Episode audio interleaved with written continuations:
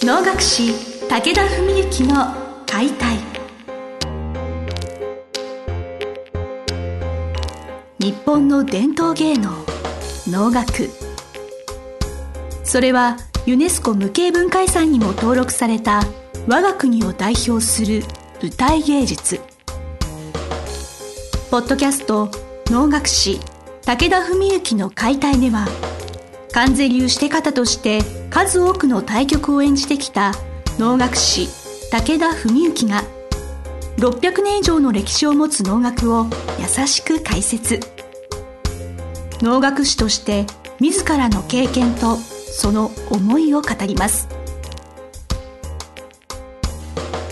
今週も始まりました。志を手紙にしたため皆さんの心へ届ける武田文幸の解体司会進行の小菅圭一です。文幸先生本日もよろしくお願いします。よろしくお願いします。唐突なんですけれど先生って映画とかご覧になったりされますか？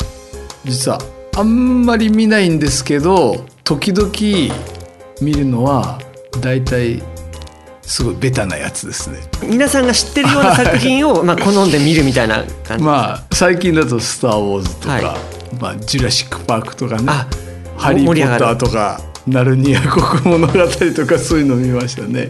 なるほど、はい。まあ、今タイトル出ましたけれど「スター・ウォーズ」とか最近なんか新しい新作が出たりとかいろいろ私も詳しくは知らないんですけれどやっぱ「スター・ウォーズ」お好きなんですか？スター・ウォーズかなり好きですね。かなり好き、はい、はい、この年明けてから映画館でねやってる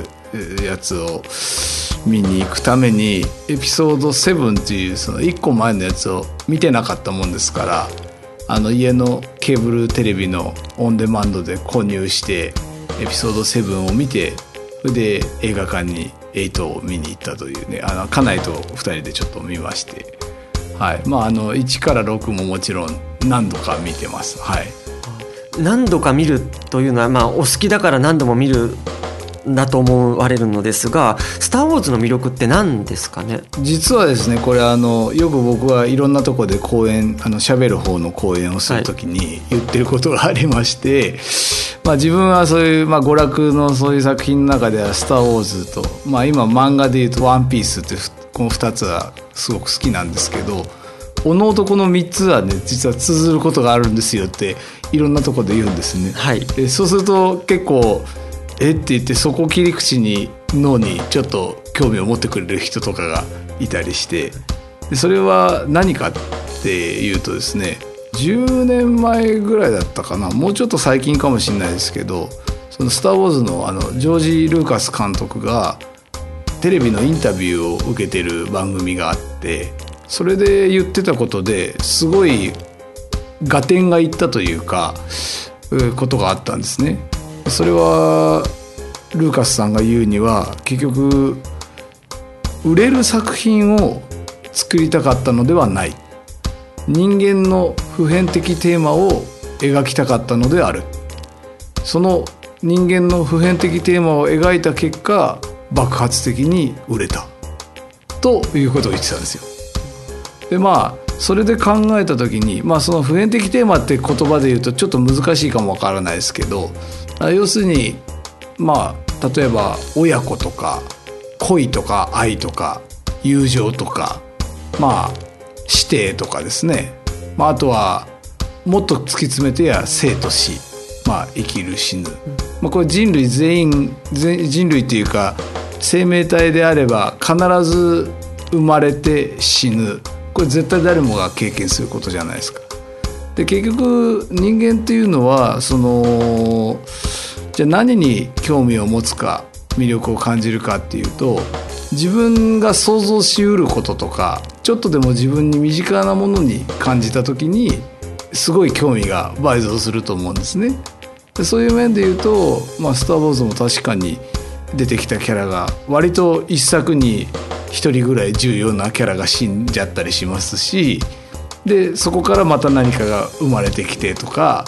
そこに師弟や友情や愛情やいろんなものが描かれている。あこれ僕が好きなものではそういえば「ワンピースもまあ「ワンピースはあんまり死なないようになってるんですけども同じだなと思って。でそう考えるともっと根源的には脳なんていうのは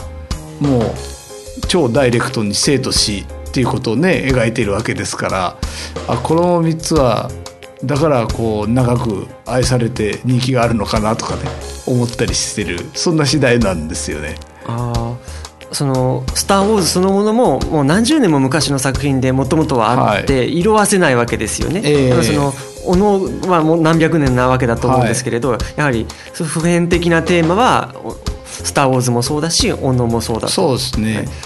おのと「スター・ウォーズ」でなんかこれとこれなんか連想できるなとか、うん、なんか「スター・ウォーズ」とこれ似てるんじゃないかなとかあります？なんか。一曲でってのは言いにくいんですけどもうそういう面で今魅力はって先にねおっしゃられましたけども、はい、その「スター・ウォーズ」の魅力の一つとして、まあ、これはもうご存知の方にはもう説明するまでもないことなんですけど1970年代に最初に3部作でまあ爆発的なヒットをしたんですね。そのそこから56年かけて3つやったんですよ。それが実はエピソード456と456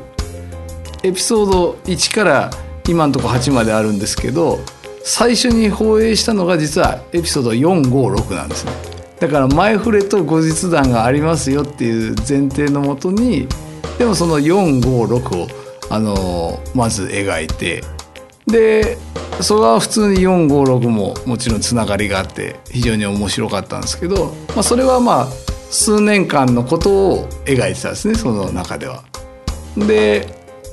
その20年後ですよねだから今から20年前ぐらいに今度昔に戻ってエピソード123っていうのをやったわけなんですね。そのエピソード123っていうのはつまり、えー、昔にやったエピソード456の前の物語。でそれを描いてて。でその123がまた非常に出来が良くて、まあ、矛盾もあんまり感じない。だそういう面ではなんかああ後の先に見たんだけどその前には何があったかっていうその事件をまた見るとなるほどねとそのでこう繰り返しどっちかを、まあ、両方代わり番号に見てるとまあ、永遠にこう無限ループのようにですね楽しめるとそういう面ではおのもその一曲というよりは同じような人がこう何度も何度もいろんな曲に出てきたりするんですね。まあおそらく歴史上の有名人でよく出てくる率でいうと例えば義経と弁慶、まあ、特に義経なんかね源義経を描いてる作品なんていうのは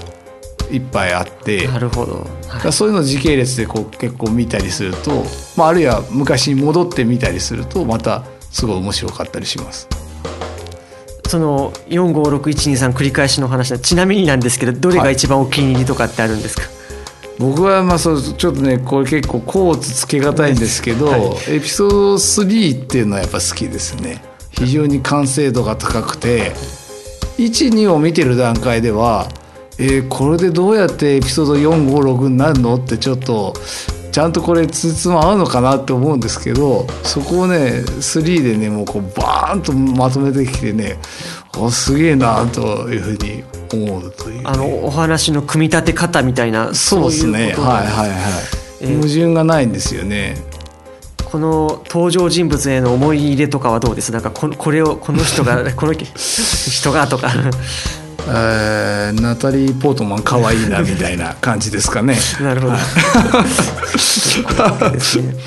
なんかあまり普遍的なテーマとは関係がない。いやでもねそのまああのキャラ可愛いとかそういうのも、はい、でもそれはちゃんとだから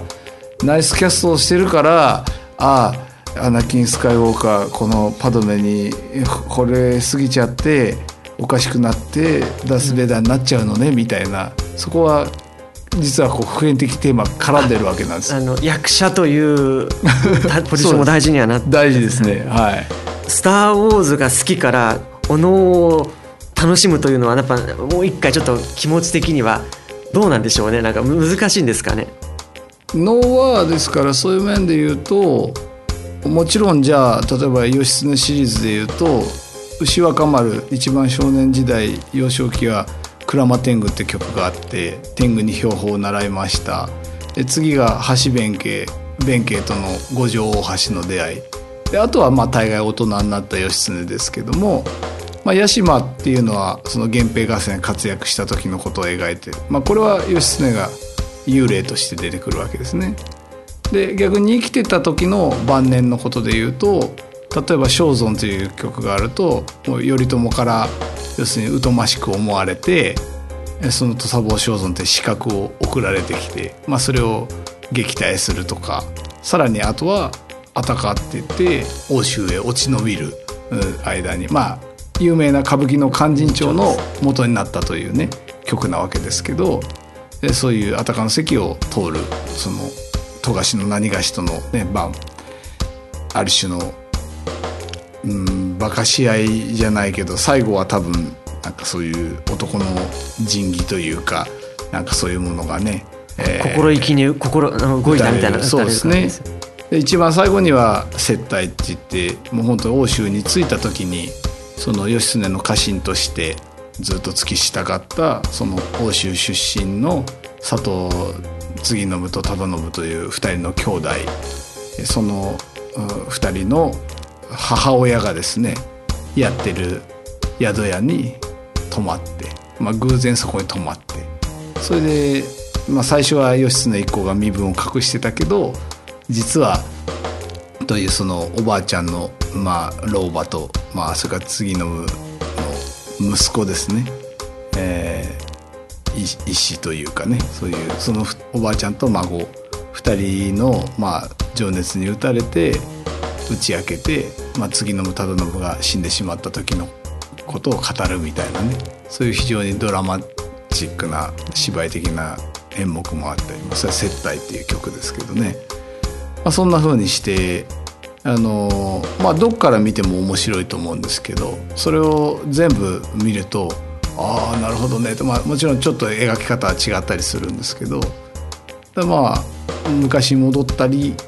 最終的な話を見たりそう言ったり来たりするとまた感動できたりする、ね、一人の人間にまあフューチャーをしてというかその人の視点で物語をバーって眺めてみると、はい、新しい発見もあるかもしれませんね。まあ、あとはねだからそういう面では脳も本当にじゃあ同じ人物が出てきても必ずしも一貫性がないっていう部分も面白いところで、まあ、結局物事の捉え方や価値観っていうのはまあ人というフィルターを通せば千差万別になるわけですよね。そういう中でまあもし「スター・ウォーズ」に例えて言うなら要するにアナキン・スカイウォーカーを描くのかパドメを描くのか、えー、それとも、えー、最新作で言ったら、えー、そのね、全然関係ないやつがダース・ベイダーを慕っててとか、それぞれの見方によって全然作品の内容描き方も変わるだからワンピースでいうとモンキー・ディ・ルフィを描く回があってロロノア・ゾロを描く回があってってそういうようなことで脳はいろんな役者やいろんな観点からものを書いているのでまあだからもちろん脳の中でも全く関連性のない曲もありますけどそれ何曲かはこうグループ分けすれば非常にこう義経シリーズとかまあ「源氏物語」シリーズとかそういうのは結構分類できたりするんですよね。